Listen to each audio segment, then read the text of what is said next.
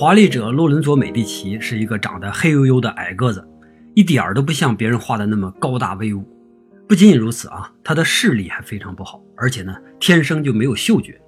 但是除了我说的这些以外，他几乎就是一个完美的人。这是一个优雅的诗人，是一个慷慨的富商，是一个睿智的政治家，还是一个英勇的战士。他是整个佛罗伦萨实际的统治者，但是他没有任何头衔。人们是因为爱戴他，享受他治下欣欣向荣的佛罗伦萨，才心甘情愿地臣服于他。这是一位典型的道德君主，即使是连那些政敌们都要敬佩他三分。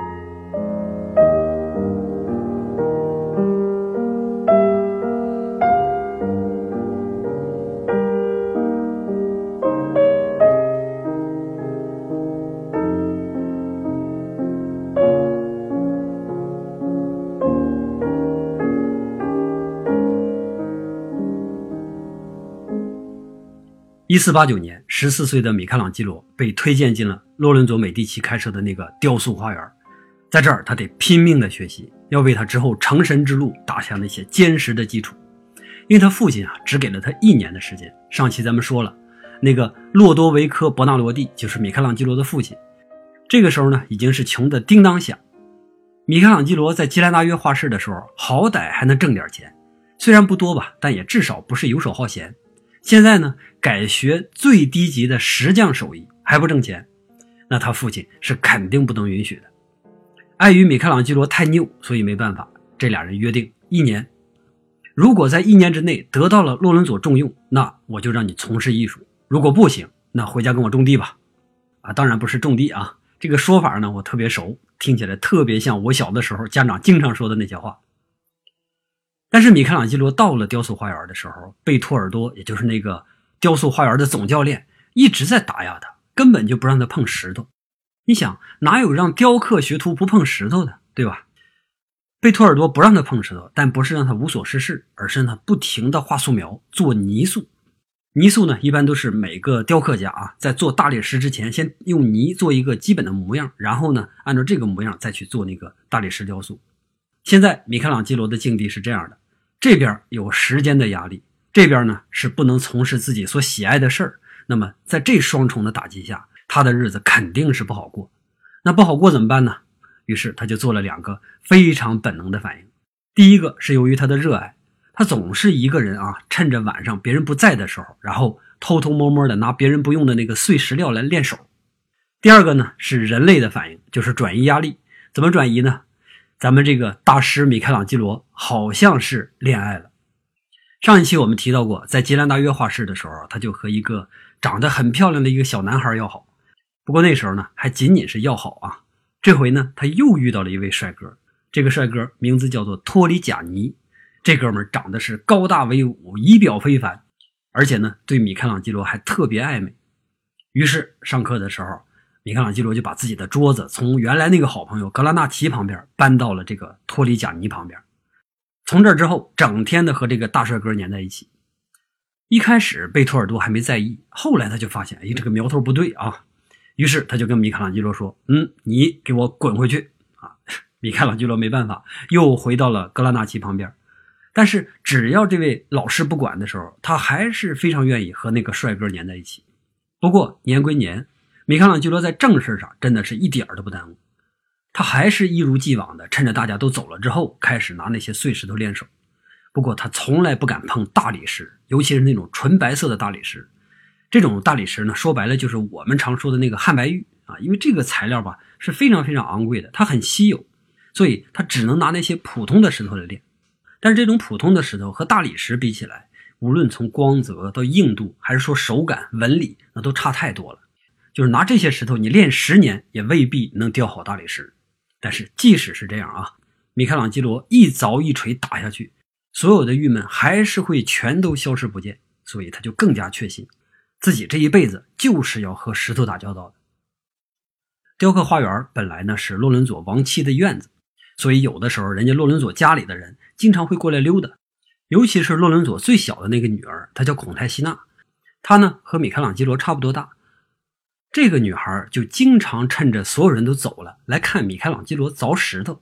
那这两个孩子嘛，从一开始陌生到后来这种无话不谈，慢慢呢就变成了非常要好的朋友。米开朗基罗第一个对于异性的爱，就是对于这位小公主小女伯爵。有了这些碎石头，再加上这个小女伯爵，再加上那个托里贾尼，所以米开朗基罗的这个生活吧，还算是凑合。如果说没有这个一年的期限的话，可能还有那么一点点的幸福感。不过时间无论它看起来有多长，终究还有走到的那一天。贝托尔多可是不像杰兰达约啊，他根本就不听米开朗基罗的所有解释和请求，只是一味的去压制他，不让他去接近大理石，甚至还经常无端的撕毁他认为啊最得意的那些素描。在马上一年期限就要到期的时候，米开朗基罗终于忍无可忍，爆发了。既然违反贝托尔多的纪律，也是要被赶出花园，那么一年期限到期，同样还是要被拉回家。那无论如何，这辈子都要和大理石无缘了。既然这样，我为什么不趁着这个最后的机会，好好的和一块肥肉来一场热舞呢？这个肥肉呢，实际上是一个雕塑的名词啊，说的就是最好的大理石。热舞当然指的就是雕刻了。米开朗基罗想到哪儿做到哪儿，他挑了一块非常好的大理石。在这个花园里边，这块大理石那几乎就是练习所能用到的最好的货色了。然后趁着别人不在意的时候，把它挪到墙根底下，开始设计。我雕个什么好呢？虽然他有足够的、充分的雕刻欲望，但是因为之前从来没有过经验，对吧？所以一时还真就想不出来雕什么好呢？哎，前两天呢，洛伦佐买了一个古希腊的农牧神雕塑，贝托尔多就带着他这些学生们到那儿去参观。米开朗基罗认为那个雕塑特别的精美，可惜因为时间太长了，这个嘴和下巴都不见了。要不我按照这个农牧神的雕塑给他重做一个，然后把嘴和下巴给他还原了。你看，到底还是小孩子是吧？曾经那个调包杰兰达约素描册的恶作剧，他准备再实施一次。那接下来的三天，每天起早贪黑，他发现自己爱这块石头要远远的大于爱托里贾尼。他几乎是一直都流着眼泪在工作，当然他自己都不知道说这个眼泪到底是因为委屈多一些，还是因为喜悦多一些。他要把自己全部的力气都奉献给这块石头，等到雕刻完之后，再把它堂而皇之的摆到庭院里边，好让贝托尔多看一看他埋没的到底是一个什么样的天才。第四天的时候，米开朗基罗换了一身最干净的衣服，他要和他爱的这块肥肉，在所有的同学还有贝托尔多的见证下去展示一番。等展示完之后，他再昂首挺胸的离开这个雕刻花园。真实的场面远远超过了米开朗基罗所设想的，比他想的要更大。因为在他展示的那一天，不单是同学们和贝托尔多在场，洛伦佐也来了，还带着他三个儿子。贝托尔多就跟在他们身后。这时候，全花园的人都在屏息凝神，等着洛伦佐说话。他围着雕塑转了一圈又凑近了看看农牧神那个笑开了花的嘴，还有两排非常整齐的牙齿，然后想了一想，站直起身对米开朗基罗说：“你雕的这个农牧神好像有点老啊。”米开朗基罗说：“是啊，一个神明当然要老一点了。但是老人怎么会有这么整齐的牙齿呢？难道不应该掉那么一两颗吗？”这个问题给米开朗基罗问住了啊。不过他想了想，很快就回答：“农牧神是半人半羊。”您见过羊掉牙吗？洛伦佐听到这儿就哈哈大笑，然后旁边的人跟着都笑。这个时候，只有洛伦佐的长子叫皮耶罗露出一脸的轻蔑。当然，米开朗基罗也没去理会他啊，因为吸引他的是另外一个非常陌生的笑容。这个笑容来自于贝托尔多。米开朗基罗第一次看到贝托尔多居然还有非常慈祥的一面。洛伦佐带着所有人走了，米开朗基罗在那默默的想。农牧神也许更应该像他说的那样，像个老人。这个时候，同学们开始议论纷纷。米开朗基罗呢，又把这个大理石像搬回了墙角，开始他的修正工作。第二天，洛伦佐又来了。米开朗基罗这个时候已经把雕塑改成了一个掉了牙的欢乐的老人。这次，洛伦佐什么都没说，看了看，转身离开。格拉纳奇走过来安慰米开朗基罗说：“如果……”你被迫离开的话，那我一定会跟你一块走。结果当天下午，米开朗基罗就被带进了美第奇宫。他也不知道洛伦佐为什么要找他，他只是隐约的觉得自己的命运可能就要发生改变了。书房里边只有洛伦佐一个人，桌子上摆着那尊没有下巴的希腊雕像。米开朗基罗再次看到这个原始雕像的时候，才认识到自己的雕像有多么的幼稚。这个时候，洛伦佐让他坐到自己的对面，然后拿了一沓素描纸递给他。他惊讶地发现，这居然是他自己的素描。这些画不是让贝托尔多给撕掉了吗？他怎么可能还完好无损地摆在这儿呢？这个时候，洛伦佐说话了，他的声音非常的尖锐，但是他的语气特别和蔼，听起来真让人舒服。米开朗基罗，我们给你设下了诸多障碍。贝托尔多呢，假装了一年的坏人，对你一句鼓励的话都不说。其实我们都是在试探你，我们想知道你的天赋背后有没有足够的毅力和恒心。现在我们了解了，贝托尔多相信你，我也相信你，你会是吉贝尔蒂和多纳泰罗的最佳继承人。从现在开始，我邀请你进宫和我们一起生活，你和贝托尔多住在一起。他将用他的余生，哪怕是不睡觉，也要把自己全部的知识都传授给你。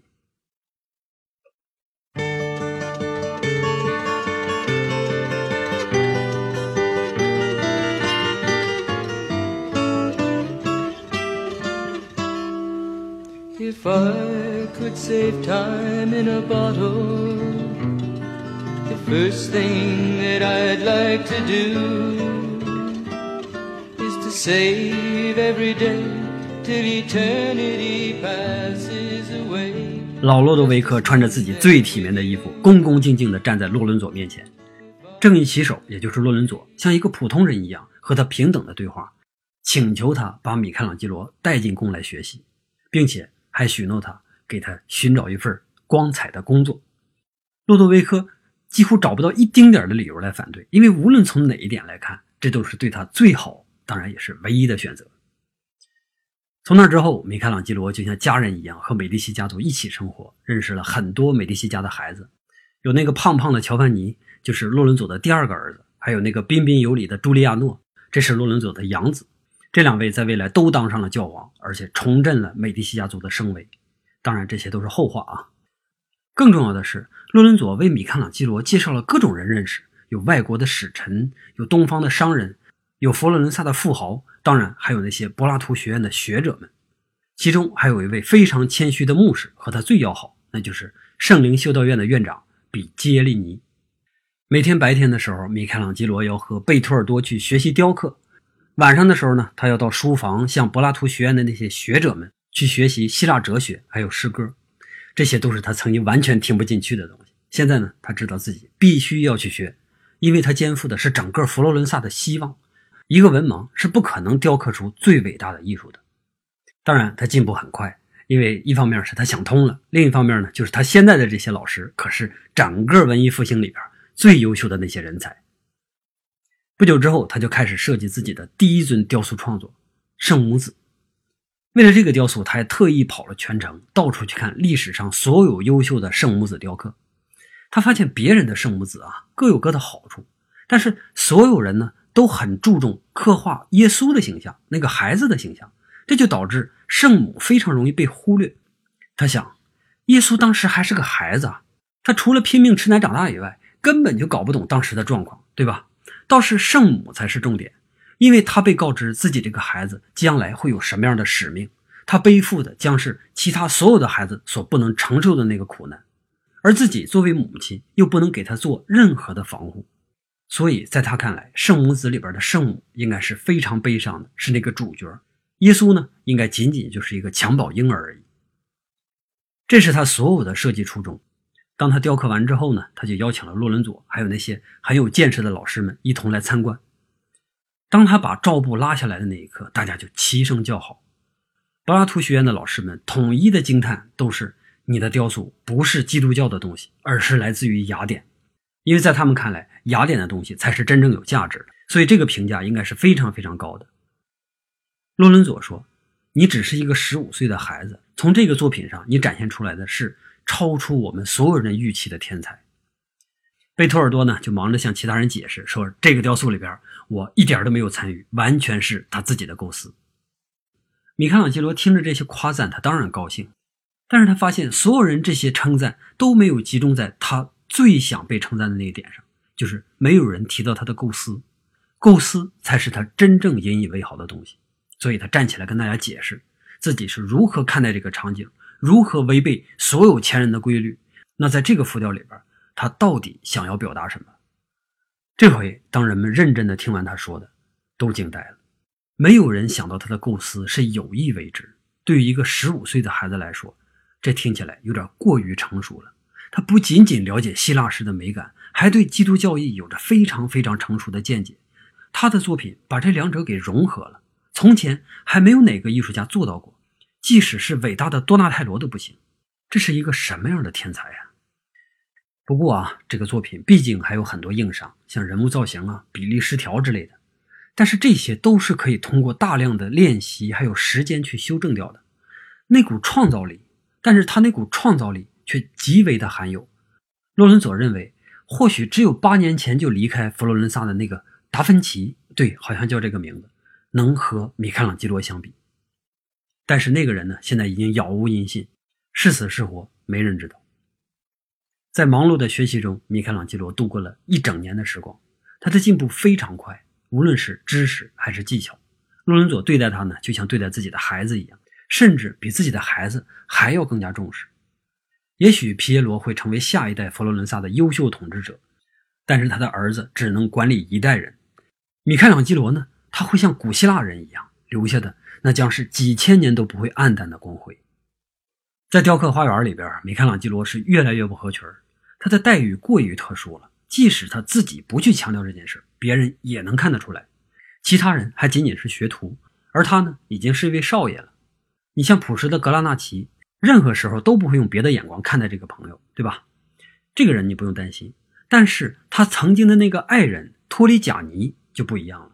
托里贾尼对米开朗基罗越来越差，他嫉妒米开朗基罗，嫉妒他的才华，嫉妒他受到的待遇，他也恨米开朗基罗，恨他越来越冷漠。越来越无视自己，长这么大从来都是他抛弃别人，从没有人有资格来抛弃他，更何况他面前的是这个长相非常丑陋的穷小子。那这种妒火慢慢的在他心里边滋长，终于有一天，愤怒完全支配了他。在一次无关紧要的谈话里边，他勃然大怒，对着米开朗基罗的鼻子狠狠地打了几拳，然后就逃之夭夭。米开朗基罗醒来的时候，已经躺在自己的床上。洛伦佐坐在他身边安慰他，他不知道为什么我挨了一拳要这么的兴师动众，连洛伦佐都要来看我。这种纳闷直到贝托尔多说：“一个男人的容貌并不重要，重要的是他可以为这个世界创造多少美。”这句话如果说在平时的时候，米开朗基罗会觉得这是一句很有道理的格言，但是现在不一样了，他的鼻子还有他的右脸火辣辣的疼着。所以他下意识的从床上跳起来，跑到镜子面前去看自己，整个头现在已经肿得难以辨认了。他知道这些肿胀会消失掉，但是他们消失掉之后呢？他问比杰雷尼院长，院长说：“我们现在没有能力把你的鼻骨还有颧骨复原，但好在他们只是堵塞了你一个鼻孔，你还可以用另外一个呼吸。”米开朗基罗毁容了，他的鼻子、右脸已经永远的塌陷下去。本来就平庸的相貌，现在就要变得更加的丑陋。对于一个十五岁的孩子来说，这是无论如何都接受不了的事从那之后，他就很少在白天出门，很少见陌生人。他害怕自己的丑相被别人看到。洛伦佐知道了之后，就派了一个学者叫波利齐亚诺来看他。波利齐亚诺是当时非常著名的一位诗人，同时他也精通希腊文化。十六岁的时候就曾经翻译过《伊利亚特》。他呢，也是柏拉图学院里边的一位学者。同时，也是米开朗基罗的老师。不过，洛伦佐把他派来，是因为还有另外一层深意。那是什么深意呢？是咱们这位波利齐亚诺也以面相丑陋著称，所以呢，他的话对于米开朗基罗来说还有额外的说服力。波利齐亚诺过来之后，没跟他说别的，而是坐在床头给他读了自己新翻译的诗篇。米开朗基罗现在已经是一位小诗人了啊，所以他能听得懂文字里边的美好。当他看着波利奇亚诺那张丑脸，在他读诗的那一瞬间，这张脸就变了，就焕发出一种无法忽视的光彩。米开朗基罗看着他，听着他读诗，慢慢的入迷了。波利奇亚诺读的是一个半人马战斗的故事，他的表述能力太强了。当然，米开朗基罗的成像能力也太强了。不一会儿，米开朗基罗就忘记了伤痛和丑陋，满脑子都被那个宏大的战斗场面所占据。他完全可以把这个场面呈现出来。用大理石，用他的记忆，他的雕刻完全也可以像波利齐亚诺的诗篇一样，给人们带来那种心灵的美好震撼。米开朗基罗到了雕刻花园，找到一块合适的大理石板，在触摸这块大理石板的那一瞬间，他完全从沮丧里边恢复过来了。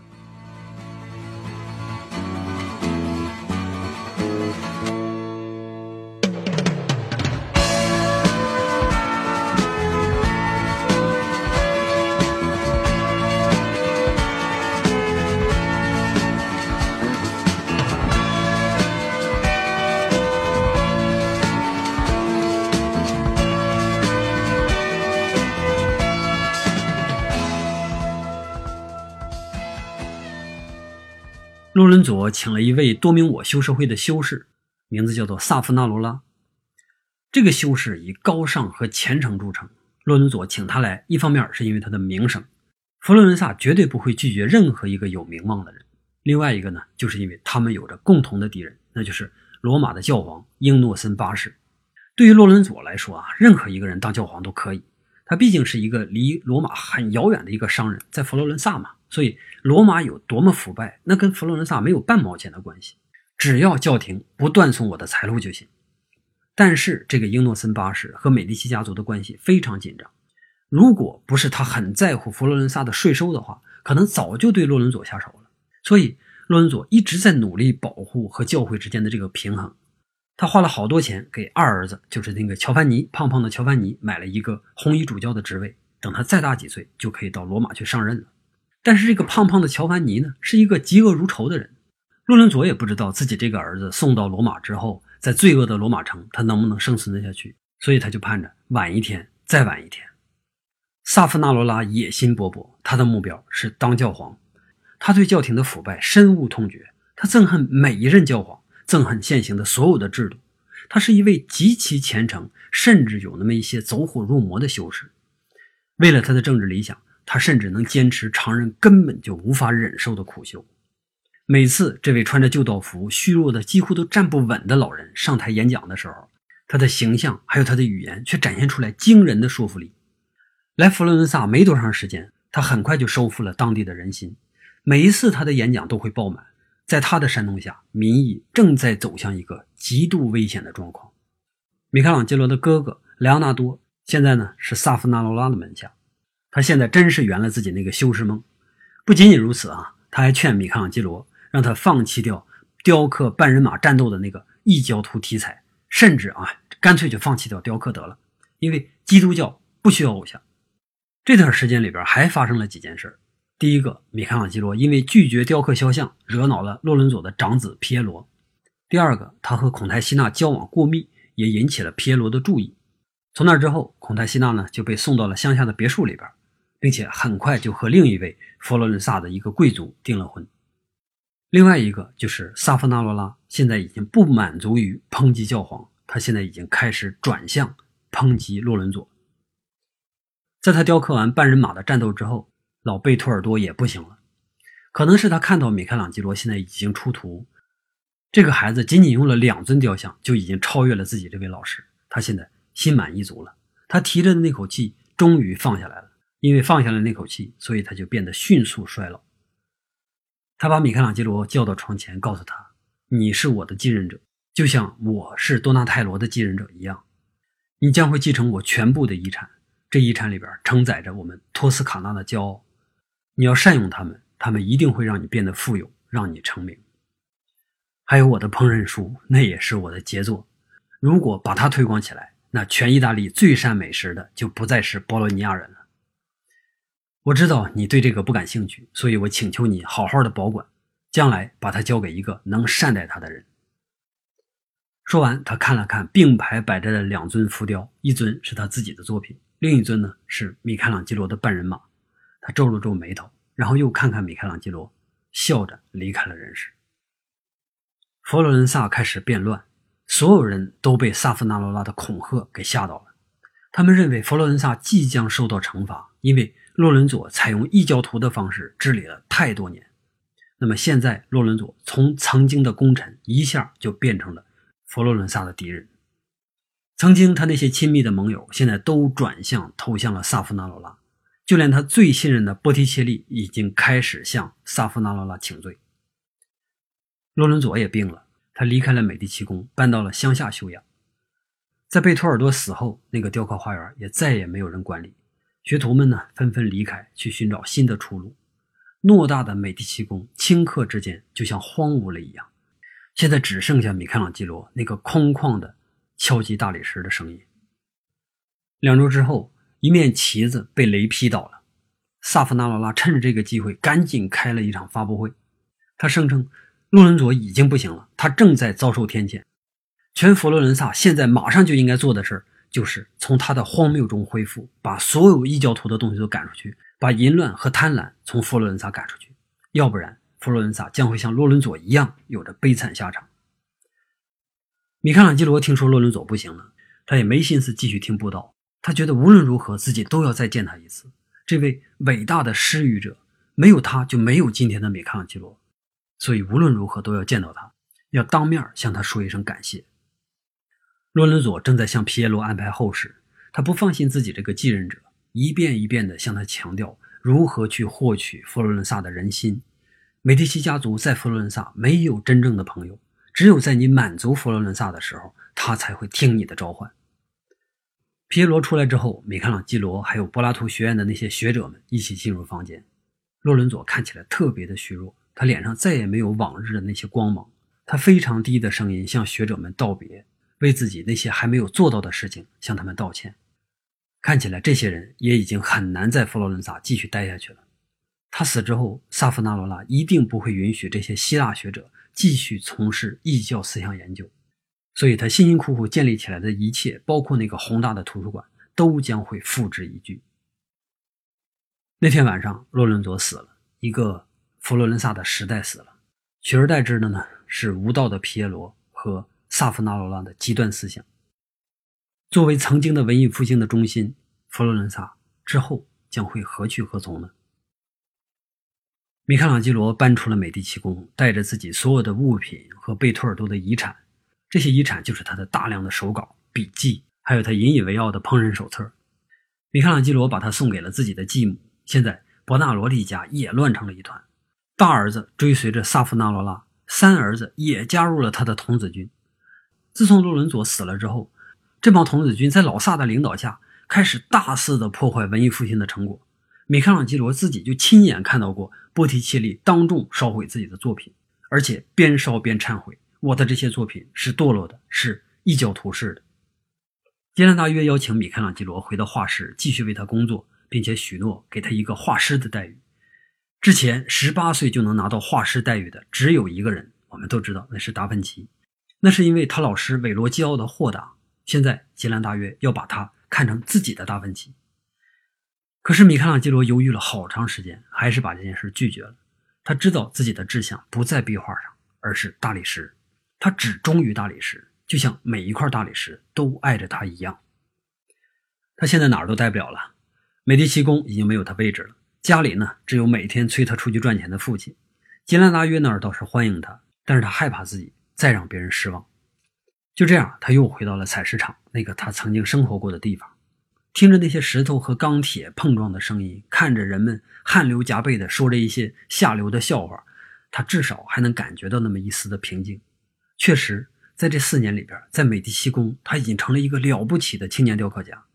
可是现在没了洛伦佐，他的技艺又能向谁施展呢？他现在满脑子都是洛伦佐。这个伟大的人就像希腊神话里边那个赫拉克勒斯一样，他拥有那么大的力量，做了那么多的好事，最后却死得这么凄惨。我要给他做一尊雕像，就用赫拉克勒斯的题材，再用洛伦佐的面孔。对我就要这么做。想到这儿之后，他马上就回家找自己的四弟。为什么找他呢？因为他买大理石需要自己掏钱。他这四年以来，洛伦佐一直给他零花钱，而且还不少，但是他把大部分都交给了自己的父亲。有一次，他四弟给他提了一个醒，让他留一些私房钱，而这些私房钱就一直由他四弟保管着。虽然不是很多，但是足够买一块上好的纯白色的大理石，一块肥肉了。他要把这块大理石雕刻好，奉献给自己最最崇敬的人。这是米开朗基罗第三个要独立完成的作品，但是他遇到了一个很大的难题。